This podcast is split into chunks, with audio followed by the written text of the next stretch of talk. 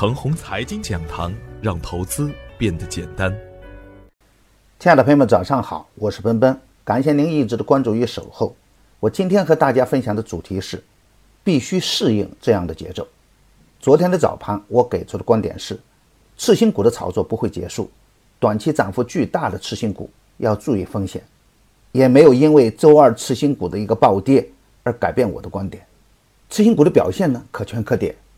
美国的美元强权政策对周期股会形成短线的反压，但是随着全球经济复苏预期的增强，周期股上涨的逻辑很难得到根本的改变。所以啊，以涨价为支点的个股，短线需要谨慎，中期向上趋势不变。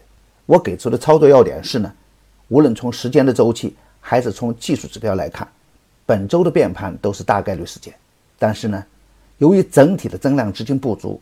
盘面还会维持当前缩量震荡的局面，而我们的操作呢，要重个股轻大盘，底部强势有调整充分的个股可以积极一点。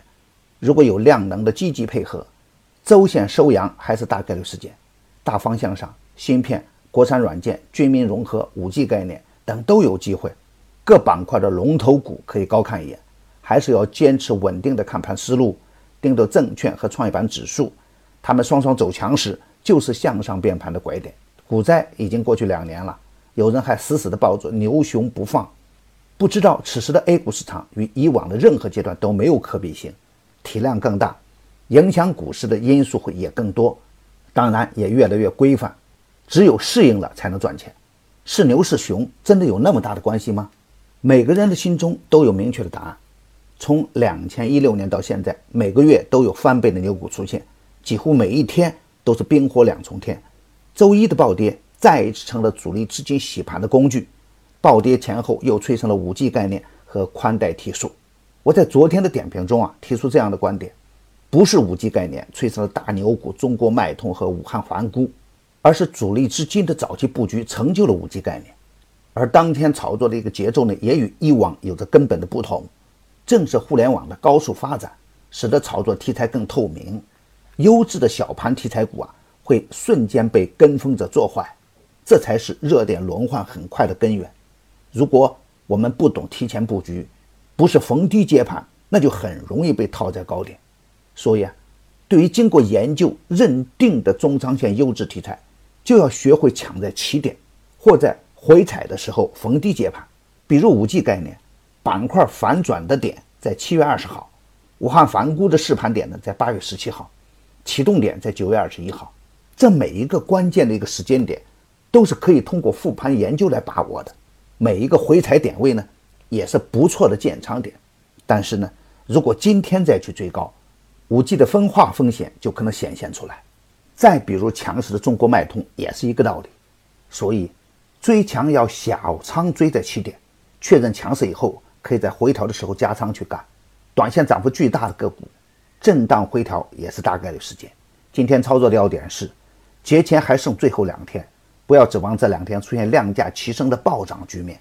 缩量震荡应该是正常的现象。对于中线趋势较好的板块和个股，可以积极的关注，逢低布局，但要保持仓位的灵活性。重仓追高会有风险。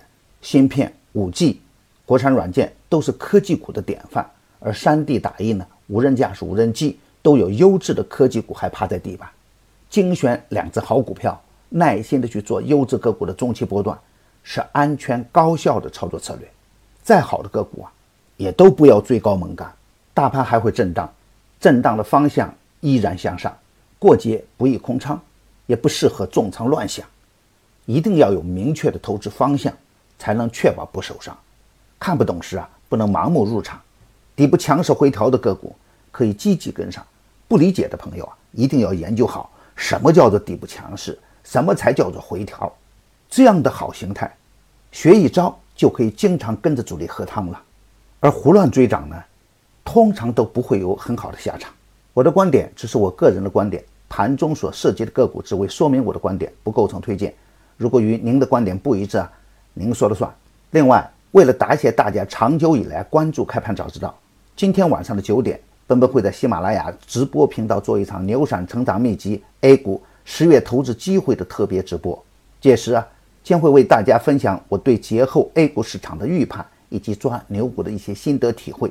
今天晚上的九点，我们在喜马拉雅的直播频道不见不散。我们长虹财经的免费社群已经建立，每个交易日由各大工作室进行盘面直播，还会有完备的行业研究报告、投资策略等等。欢迎添加 QQ 二八幺八六二七二三零申请入群。另外，为了更好的为大家提供服务，奔奔已经开通微博直播，关注陈红财经飓风，每个交易日我们不见不散。也希望得到您的分享与点赞。